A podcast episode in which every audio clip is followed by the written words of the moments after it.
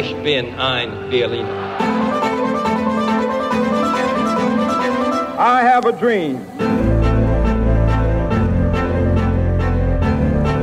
Tudo pela nação, nada contra a nação.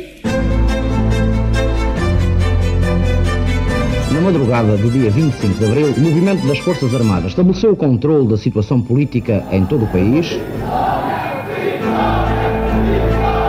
United States military has begun strikes against Al Qaeda terrorist training camps in Afghanistan. Human rights are women's rights, and women's rights are human rights. People matter, freedom matters, peace matters, Ukraine matters. Olá, bem-vindos ao terceiro episódio de A História Repete, com Henrique Monteiro. Olá, Henrique. Olá, Lourenço. E comigo, Lourenço Pereira Coutinho. Hoje vamos falar de ataques aos símbolos do poder. Partiremos de situações recentes, como o ataque ao Capitólio, em Washington, ocorrido a 6 de janeiro de 2021, e o ataque aos Palácios dos Três Poderes, que ocorreu há dias em Brasília. Depois iremos viajar pela história para falar de situações semelhantes. Algumas aconteceram em democracia, como o assalto às Cortes Espanholas, a 23 de fevereiro de 1981, conhecido em Espanha pelo 23F, e por isso conhecido assim. Outras são muito anteriores, como a tomada da Bastilha, que deu início à Revolução Francesa, ou o assalto ao Palácio de Inverno, que marcou o início de uma nova etapa na Revolução Russa. Aqui já há ataques a símbolos do poder, mas não em regime democrático, como é, é claro. Mas comecemos, pois, por acontecimentos recentes. Os assaltos ao Capitólio e à Praça e, praça e Palácios dos Três Poderes, que têm em comum eh, que partem de uma não aceitação dos resultados eleitorais por um presidente derrotado. Também o protagonismo que estes tiveram nestes golpes. Sim, porque tratam-se de golpes contra o poder democrático. Tanto Trump quanto Bolsonaro instigaram de forma velada os acontecimentos permanecendo à distância e em silêncio enquanto estes decorriam, e depois condenando-os de forma dúbia. Estas atitudes, para além de irresponsáveis, devem ainda ser adjetivadas de outra forma. Foram atitudes cobardes. Será que tiveram semelhanças com outras ocorridas no passado? Será que a história repete-se? Este podcast tem o patrocínio de Germano de Souza, o Laboratório de Portugal. Henrique, como viste estas duas situações? Eu vi com, digamos, com um misto de incredulidade, porque a gente pensava, ou muitos de nós pensávamos que nesta época democrática já não haveria aquela ideia do, do putsch, do golpe, do ataque, do assalto, mas ao mesmo tempo que tinha essa incredulidade, vi como resultado de uma crescente eh, disseminação do populismo e do, e do, e do extremismo político eh, que assistimos em todo o mundo. Começando pelo Capitólio. O, o, o Capitólio é obviamente instigado por Trump, porque não quer aceitar os resultados. Eu, eu no, no, último expresso, escrevi eh, uma frase que acho que se adapta, enfim, mas que é, há, um provérbio que diz tão ladrão é o que vai à vinha como o que fica à porta. E aqui podemos dizer tão ladrão é o que assalta como o que fica a dizer que os resultados eleitorais não são válidos. O que é o, digamos, a ponte, um, aquilo que tem em comum o assalto ao Capitólio e o assalto à Praça dos Três Poderes em Brasília, com, com o Supremo Tribunal, a Presidência e o Congresso. Uh, Deixa-me só dizer que no caso desta contestação dos resultados eleitorais, não só no momento posterior às eleições, como depois deles terem sido validados pelo órgão competente, pelos tribunais competentes. E até pela comunidade internacional. E pela comunidade e, internacional. E toda a gente. Sim, sim. Mas quer dizer, nunca houve, penso eu, nunca houve dúvidas em mentes eh, esclarecidas sobre o, a validade dos resultados que deram a vitória ao, a Biden no, nos Estados Unidos e a Lula no Brasil. Eu não me tornei adepto de Lula, sou sempre adepto de mal menor e neste momento o mal menor no Brasil é Lula que é aquele que ainda pode ser garante da democracia e da liberdade. Bolsonaro fez de facto uma condenação perfeitamente pífia, embora tenha condenado, diz assim mais umas coisas pelo meio que não se entende muito bem. Também não entendo muito bem aqueles que agora dizem: ah, não, atenção, que isto não sirva para o Lula tomar o poder todo e pôr em causa as instituições, como as Forças Armadas e tal. Eu não acho que Lula esteja a fazer isso, por enquanto. Quer dizer, não quer dizer que não se possa aproveitar mais tarde. Também já vimos disso, até em Portugal, fazer-se uh, aquilo que a gente chamava. Uh, que, que, que era, uma, era sempre um golpe fascista. Amanhã ia haver um Sim. golpe fascista e as, as pessoas mobilizavam-se contra o golpe fascista. E lembro-me de uma vez um, um, um, colega meu na Faculdade de Letras citar o Asterix para dizer mas amanhã não será a véspera desse, desse dia. Portanto, há também às vezes aproveitamentos, é evidente que há. Mas aqui não me parece que tenha havido eh, aproveitamento nenhum. Houve um, um, uma série de, nem sei como lhe chamar, de, aquilo são groupies, são fanáticos do Trump que assaltaram o Capitólio e que pensavam que era possível reverter o regime, e houve um, um, uma série de fanáticos hiperrapados, que eles não são os responsáveis. Responsáveis, naturalmente, é quem os instigou e quem os financiou, de brasileiros. Quem que os vão, manipulou? E quem os manipulou, que vão para, para, para Brasília, para a Praça dos Três Poderes, e pensam que podem reverter o, o, os resultados. E aqui é mais do que reverter os resultados, porque nos Estados Unidos, no dia 6, ainda não tinha tomado posse Trump. Aqui Lula já tinha tomado posse, portanto aqui era preciso reverter não só os resultados, como a tomada de posse e tudo. Exatamente, e, e, pior, porque no caso brasileiro também havia uh, a esperança de que o exército se pronunciasse. O que nunca aconteceu nos Estados Unidos, não é? Porque a tradição dos Estados Unidos, Unidos não, tem, não, não tem, essa tradição. E o Brasil tem uma longa tradição. E, e há uma coisa golpista. pior, que a gente devia pensar sobre a arquitetura. Brasília foi concebida por um comunista, que é Oscar Niemeyer. É um, um arquiteto genial, mas tem uma ideologia, é comunista, é livre. Era ali, bem, não foi sempre, porque no Brasil reprimiu bastante os comunistas na, durante Sim, a Brasília, aliás, fica pronta pouco tempo antes do golpe é, de 64. Por, por Juscelino Kubitschek, um dos últimos presidentes, o último presidente democrático, não é? Ou, ou, aliás, do regime democrático antes da ditadura dos, do, dos generais brasileiros. Mas, curiosamente, ele, quando concebe Brasília, concebe, eu não só do meu ponto de vista, não percebo nada de arquitetura, de uma forma ultra planificada em que as farmácias ou os restaurantes ficam todos na mesma rua, que é para, isso pode parecer, parecer, que simplifica, mas também dificulta, não é? Porque claro. uma pessoa pode demorar longe. Como mete os poderes todos na mesma praça. Concentra-os na Concentra-os. Ora, isso torna mais simples o golpe. Porque claro. o golpe, quando avança sobre uma praça, por exemplo, cá, tinha que avançar para, para, para aqueles três poderes, tinha que avançar para o Terreiro do Passo, para São Bento e para o Palácio de Belém. É mais, oh, oh, é mais oh, Henrique. Mas, mas nós também temos cá Tivemos cá o Cerca Constituinte, eh, de quem Tivemos. já falámos, em que, muito curiosamente, a ideia inicial daquele, daquele grupo de, de uh, ligados a, a eram trabalhadores da construção, de construção civil, civil exatamente. A, a, ideia inicial era ir ao Ministério do Trabalho, exatamente, uhum. para pressionar a aprovar a legislação do contrato coletivo. E tendo ele fechado uh, as portas do Ministério, dirigem-se para São Bento, para, para mas para São Bento, aqui, mas primeiro para São Bento, onde estava Pinheiro de Azevedo, Exatamente. e depois, já agora que estava ali ao lado, cercam a Assembleia Constituinte. Exatamente. Portanto, ou seja, também a concentração, termos ali o Primeiro-Ministro ao lado de São Bento, acabou bem, por. Isso aí era uma casinha que o Dr. Salazar mandou fazer para o Primeiro-Ministro, para, para ter que andar pouco para ir ao Parlamento, sendo que ele não ligava nenhum ao Parlamento.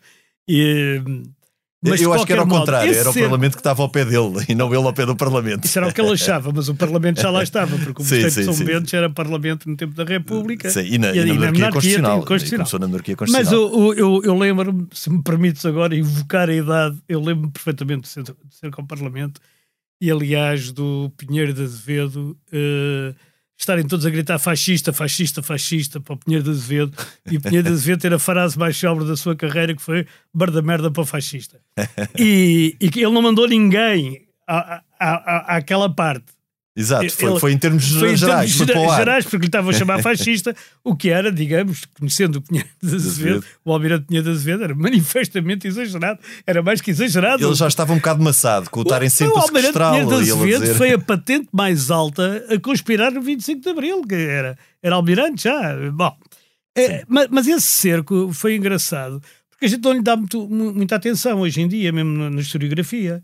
Mas, no entanto, é uma ameaça brutal à democracia em Portugal.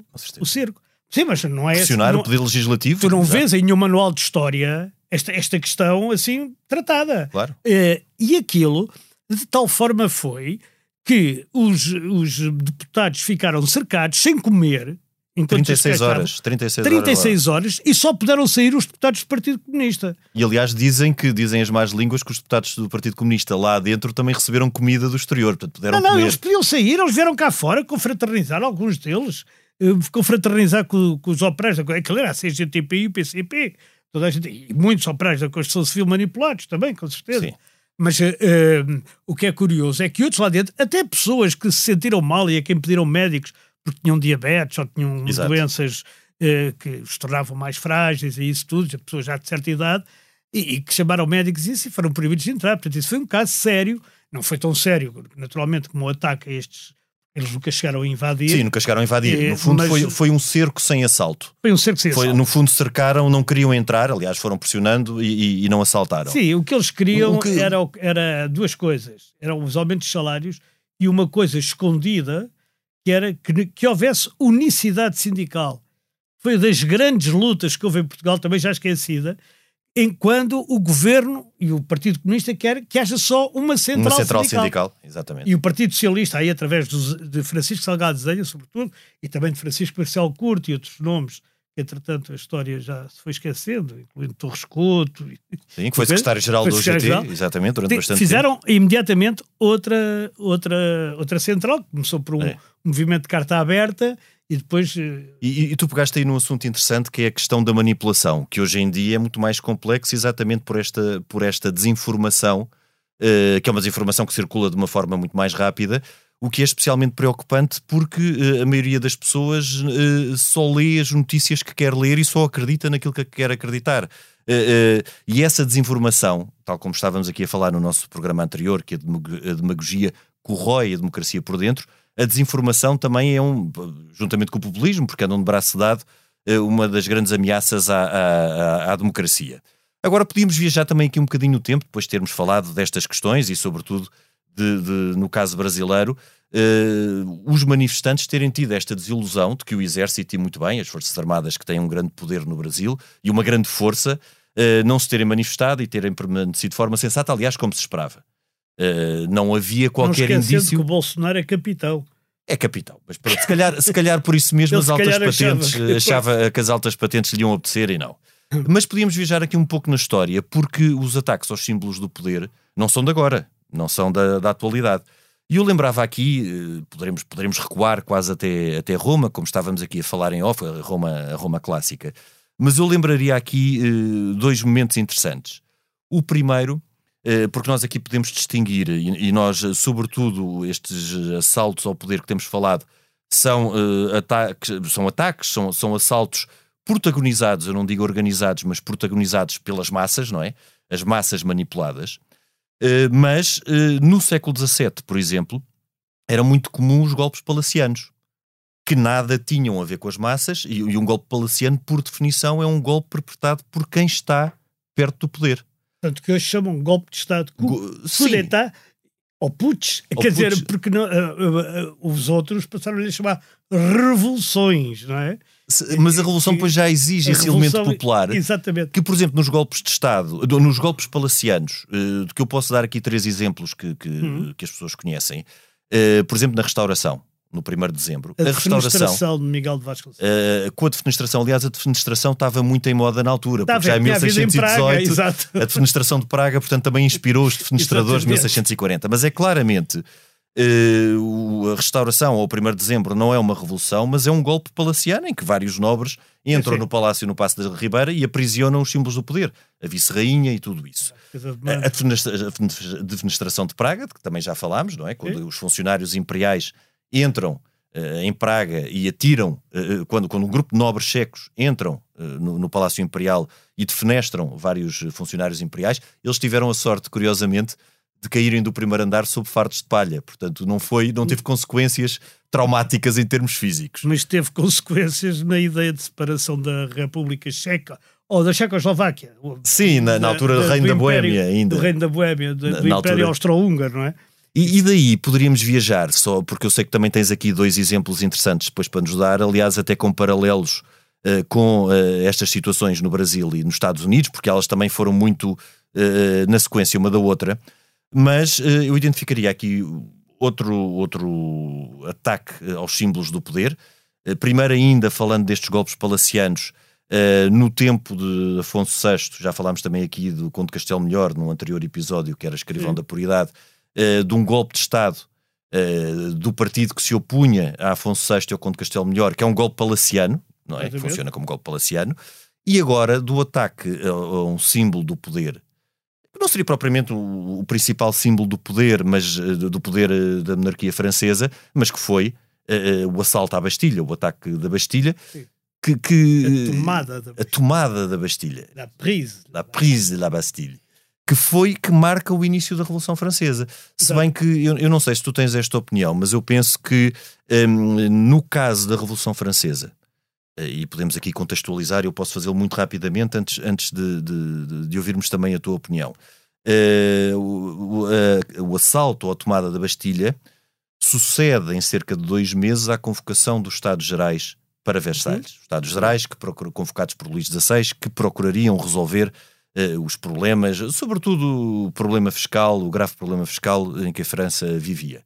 Uh, e em que uh, tanto o, braço do povo se recusa ao tipo de, estrutura e de procedimentos dos Estados Gerais e proclama-se em Assembleia Nacional. E temos aqui. Na sala do jogo da Pela. Na sala do jogo da Pela. que é de futebol, eu não acho que seja. Mas... Não, não, sim, não, não sei. não, vamos se... isso. mas, mas muito rapidamente, eh, em Versalhes nós temos o início de um processo que acaba por ser revolucionário, mas é um processo legislativo eh, e por uma via diferente do processo popular, eh, que é um processo que segue em paralelo e que depois tem e que depois vai confluir no uhum, mesmo, que depois se chamou a Revolução Francesa. Eh, em que este processo da Assembleia Nacional, como sabemos, desde a Declaração Universal dos Direitos do Homem, primeira depois a primeira Constituição. Não era universal, era, para corrigir-te, era a Declaração dos Direitos dos Cidadãos. Sim, também. A Declaração, a declaração Universal depois, é depois, exatamente, a Declaração dos Direitos Embora não diga muito coisa diferente, mas enfim. Mas, mas, a, é, exatamente. A ideia, a ideia geral é, é a mesma. É a mesma, porque é uma declaração que vale para todos os cidadãos. E que vem do, da, da independência americana. Exato todos os homens nascem livres e iguais e são dotados pelo seu Criador. Isto diz na, na, na, América, não é? Onde se fala em Criador, não em França, nem na Declaração. E, e, a importância da Revolução Americana, também eh, já falámos aqui em off, da Revolução Americana e na a influência que teve na Revolução Francesa claro. e não o contrário. Sim, as pessoas no geral, há duas coisas que na história, e, uma delas tem a ver com assalto também, mas que confundem. Uma é que a Revolução Francesa não foi antes, foi depois de 13 anos da Revolução Americana. E bastante inspirada por E bastante inspirada, até porque os franceses, por razões da colónia do Canadá e da, das colónias de, do, do, do, coisa do Mississippi, da, que, que, tinham vendido aos americanos, mas depois aquilo era, era uma atrapalhada. A França opunha-se à Inglaterra e, portanto, mandou tropas comandadas pelo Marquês de Lafayette, Lafayette. para uh, os Estados Unidos. E o Marquês de Lafayette veio de lá impregnado com os ideais revolucionários do, revolucionários do Washington, Jefferson, Franklin. E... Aliás, ele foi revolucionário até 1830, já Exatamente. velho já ainda velho, na, na, na, Revolução de 1830 foi. Marquês foi... de Lafayette. E a outra coisa que quase toda a gente tem, e aposto que vais falar nela, quase toda a gente, se a gente lhe perguntar assim de repente, tem por engano, é assim: quem é que foi derrubado no assalto ao Palácio de Inverno em 1917 na Rússia? Quase toda a gente diz é o Czar. Ora, não, não era, o Czar tinha sido roubado em fevereiro e isto é em outubro, novembro. Nosso novembro, outubro sim. deles. E, e, também não foi o quer dizer, foi, foi o governo provisório. Foi claro. o governo provisório, que aliás era um governo democrático. Exato. E, mas isso é, é, é, é, curioso. Mas voltando atrás à Bastilha, a Bastilha era de facto um símbolo, porque a Bastilha não tinha ninguém importante lá preso. Tinha sete prisioneiros. Tinha sete prisioneiros. Acho que um deles era o, o Casanova, ou assim, um, não, era o Marquês de Sade, aliás. Sim, um desses cêntricos. Era um desses cêntricos, era o Marquês de Sade. Era assim, uma, era assim, e era uma coisa por, por, costumes, nem sequer era bem político, não era bem preço político, era mais preço. Sim, por atentado aos costumes, numa época em que o costume não era propriamente, o pudor não era propriamente uma, não estava propriamente na ordem do dia, no século XVIII. Não, não, não, mas, quer dizer, mas também vamos dizer que o Marquês de Sade Havia limites. exagera um bocado. Havia limites. Ainda hoje não pode ser ensinado a alguém com menos de 25 anos, digamos, Sim. quer dizer, é aquilo também é um bocado mais. Mas quer dizer, aquilo já não era o centro. O centro do poder, o poder francês estava muito.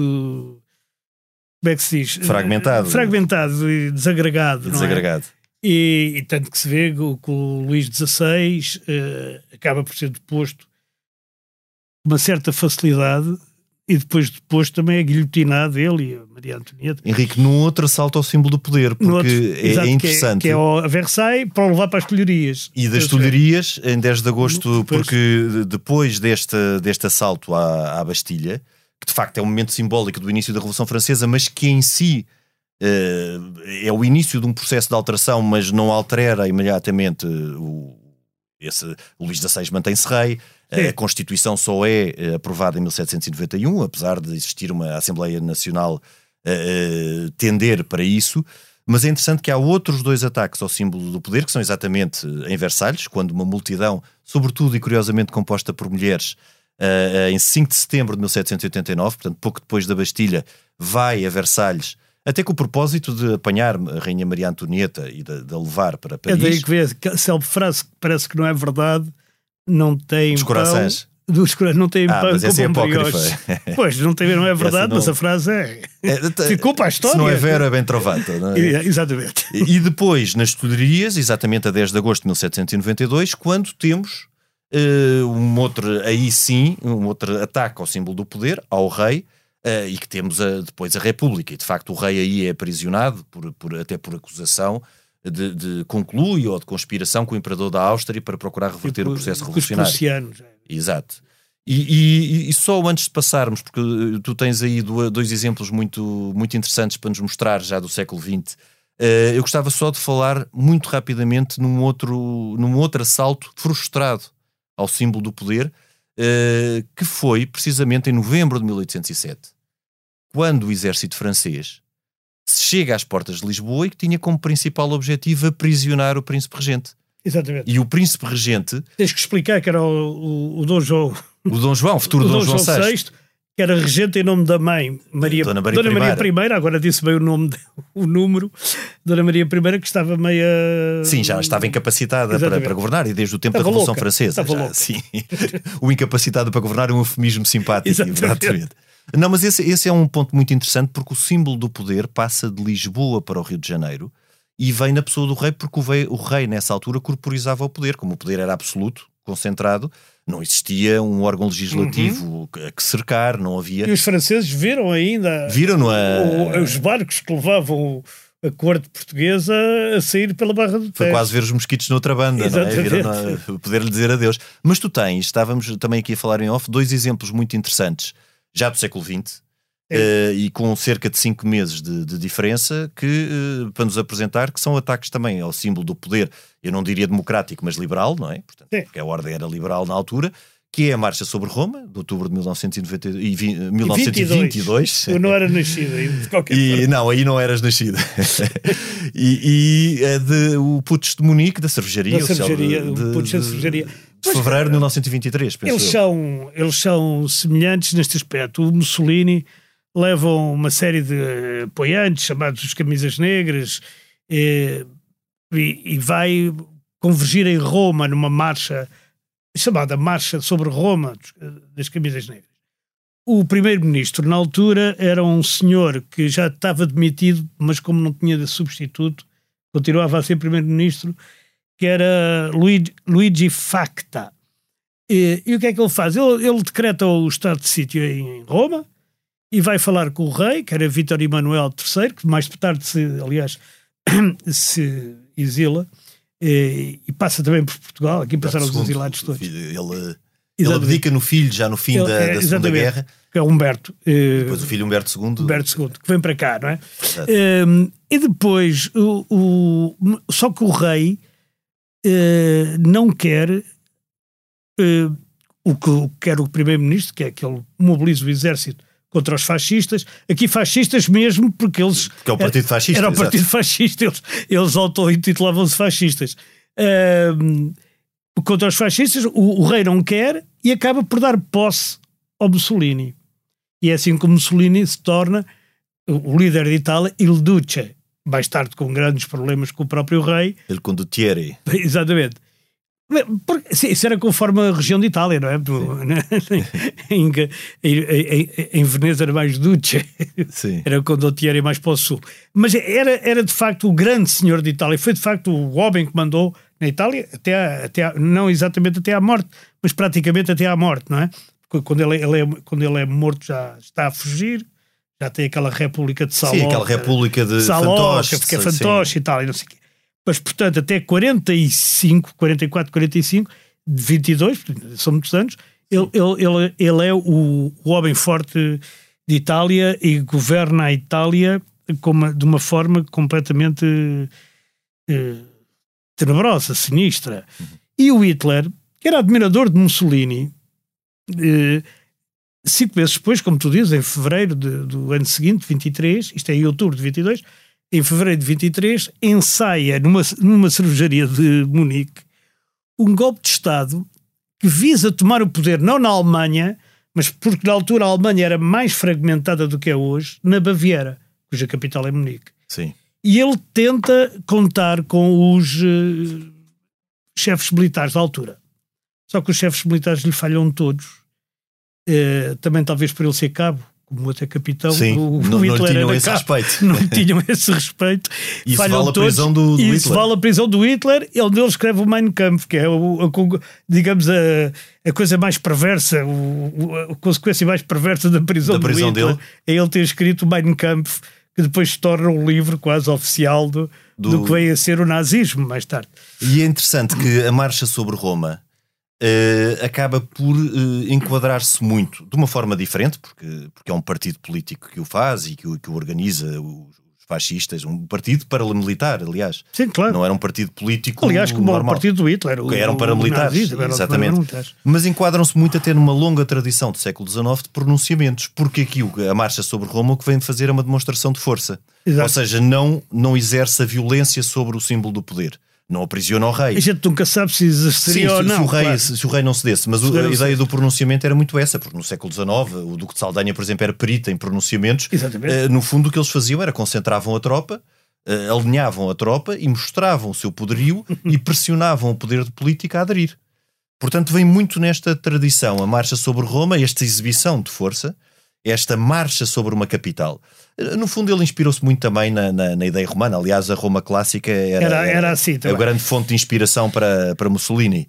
Um, e, o pior da Roma clássica. O pior da Roma clássica, claro que sim, teve muita coisa boa e o, e o, e o regime de Mussolini Exato. pouca. Ou muito pouco ou quase nada.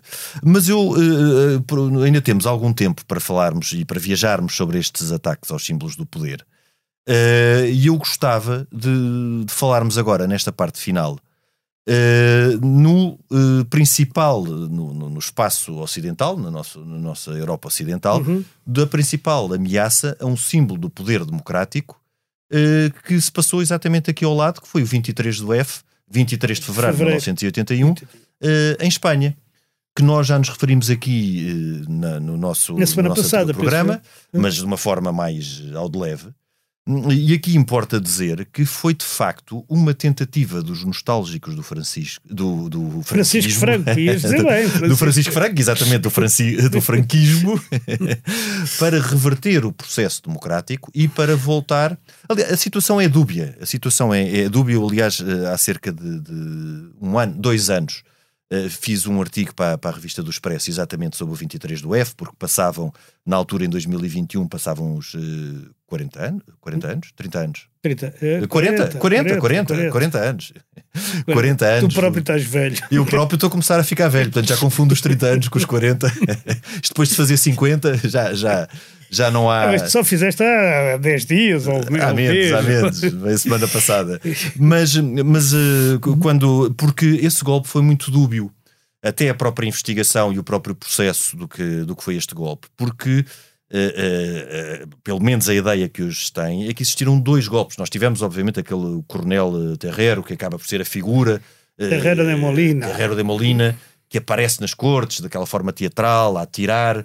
Uh, e a dizer aos deputados para se baixarem, que agora estava à espera de uma grande figura, que fica toda a gente uhum, à espera exatamente. daquela grande figura, que não aparece. Pois. Porque uh, há uh, a possibilidade dessa figura ser o general Alfonso Armada, que depois até vai negociar com ele. Este general Alfonso Armada era muito próximo do rei, do rei Juan Carlos. E parece que o que ele fez foi vários contactos em que deixou a entender ou deixou ali no ar a possibilidade de ter o apoio do rei para uma possibilidade de golpe, ou seja, e, e, e muitos dos tenentes generais que governavam as várias regiões militares, ao saberem disso, ficam quase persuadidos ou, ou, ou, por estes indícios que ele lança que o rei poderia até Sim. apoiar o golpe. E alguns aderem ao próprio... E alguns aderem ao próprio golpe. Mas o que o general Alfonso Almada queria fazer, pelo menos a ideia com que se ficou de todo o processo de investigação, era, dentro da legalidade constitucional, alterar eh, ou pressionar o rei a nomeá-lo presidente do governo, governo. Uh, um governo que integraria os partidos políticos. Ou seja, era um governo presidido por um militar, mas que integraria os partidos políticos. Diferente foi a intenção do tenente-general. Portanto, quando se fala aqui em tenente-general, são os capitães das várias regiões, como Valência, por exemplo, a própria de Madrid, as várias regiões militares. O rei era capitão-general, portanto, era, quem, era, era a cúpula do exército deste do general Milanes del Bosch, que a intenção dele era mesmo reverter por completo o processo democrático, porque ele era eh, pró-franquista, hoje não está a sair eh, o termo. Uhum. E é exatamente este general Milanes del Bosch a quem o rei fala, como capitão-general do exército, e o ordena para voltar para trás, porque ele já vinha a andar com os tanques, ele era comandante da região militar de Valência, Valência de Valência exato. para Madrid. Exato. É, o, o 23F é uma, é um, é um momento, de facto, para quem teve a oportunidade, como eu, de, de o ver praticamente em direto pela televisão, é um, é um momento absolutamente fantástico. E é de saudar a coragem que tiveram duas figuras que eram as figuras cimeiras de Espanha na altura. O, o presidente do governo, Adolfo Soares, que aliás fica de pé no Parlamento quando ele manda baixar todos e diz-lhe na cara que o poder é ele, é ele e o Parlamento. Somos nós, o poder somos nós. E outra pessoa, outra grande figura é o rei. O rei Juan Carlos, que desautoriza completamente qualquer. Eh, Deixa-me só fazer um parêntese muito breve para fazer justiça também ao general Melhada, que, que falámos também aqui no outro Sim. dia, que era ministro também, da Defesa e que estava ao lado do Adolfo Soares e que também ficou de pé, e aliás que era um senhor já de 70 anos e que o Coronel Terreiro, uh, de uma forma patética, tenta agarrá-lo e obrigar a baixar-se e ele não se Mas, ele é, não se mas esse é general e, portanto, quer dizer, tinha ali uma coisa. Agora o Adolfo Soares era um civil, era um, claro, um homem claro. civil. Não, com todos, certeza. Com e certeza. todos os civis, coragem o, de enaltecer. Gonzalez, as pessoas que eu mais admiro no mundo atiraram-se para o chão e eu não os levo a mal porque eu também me atiraria, provavelmente. mas quer dizer, mas há pessoas que de facto têm coragem em momentos decisivos e o Adolfo Soares, sendo presidente do governo, não é? tinha ali um momento decisivo da sua própria. E, e é pena a forma, não só como acabou o Partido Centrista de Adolfo Soares, Sim. engolido pelo PP e pelo PSOE. O CDS, direita, o CDS espanhol? Era, chamava-se, não se chamava CDU. Era, Porque isso era uma coligação, era, uma coligação era uma de vários partidos de, centro, de direita. E também a forma como acabou o próprio, que acabou com Alzheimer, quer dizer, morreu depois de uma forma uh, dolorosa sim, para ele, que também não. Triste, sim. Triste. Mas sabes uma coisa? Eu estava-me aqui a lembrar de um golpe eh, que, deu, que deu resultado e que foi feito em Lisboa, mas só que já foi feito aí há 680 anos, em 1383. Não sei já fazer as contas, olha, faz agora anos. Há de fazer uma data 23, faz relativamente... 50. Portanto, são 650 anos, salvo erro, não sei agora. Tem fazer as contas. É quando, eu, aquilo que eu uma vez disse que, que era a primeira fake news completa em Portugal, que é, é descrita pelo, na crónica de João II, pelo Fernão Lopes, e, e, ele diz que o povo sai e, e começam a dizer acudam ao passo da rainha que estão a matar o mestre. O mestre, o mestre Viz, que seria depois o Dom João eh, I ele nem sequer estava lá, parece. O mestre nem estavam a matar, nem sequer estava lá. Foi uma encenação. Foi uma encenação. Foi uma, uma fake news completa. Fake news. que foi correndo, que a gente pensa que só agora é que há. Com as redes sociais é que as coisas correm. Não, houve uma altura de privacidade no século XIX e no século XX como nunca tinha havido na história, porque de resto toda a gente falava para o vizinho do lado e para o da frente e, e sabia todos os avisos dos outros.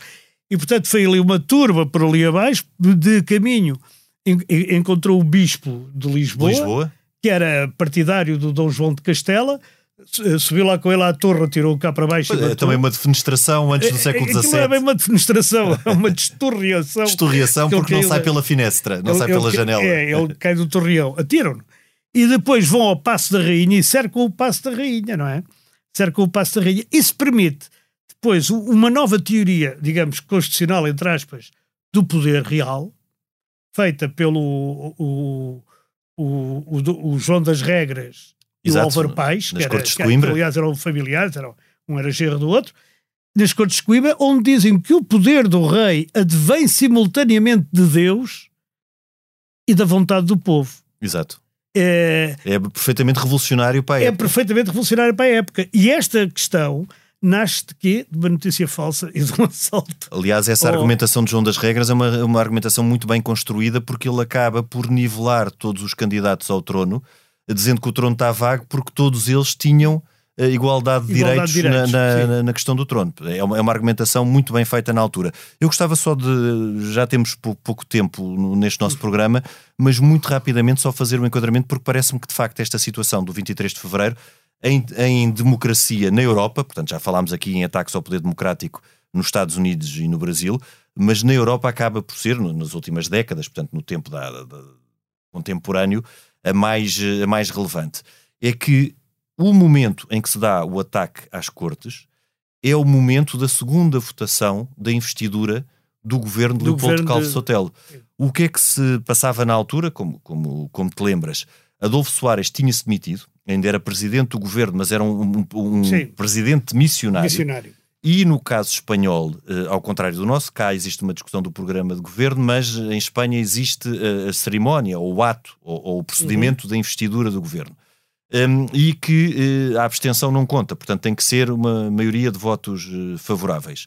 Eh, e Leopoldo Calvo Sotelo, também de, de direita, eh, mas que tinha conseguido uma série de outros apoios, eh, falha a primeira votação, falha a primeira tentativa de investidura e esta era a segunda, portanto estava as cortes cheias de deputados para tentarem votar esta investidura. E é exatamente neste momento simbólico que eh, os conspiradores, eh, pró-franquistas ou eh, pró-outra solução com eh, um, um militar à frente do governo, tentam o ataque ao Ainda bem, do poder. ainda bem que falas nisso, Lourenço, porque eu acho que uma das grandes conclusões, ainda não falámos do assalto ao Palácio de Inverno, que também já não representava o centro do poder, porque aquele tinha sido o Palácio do Cesar, mas o Cesar já estava Já não estava lá.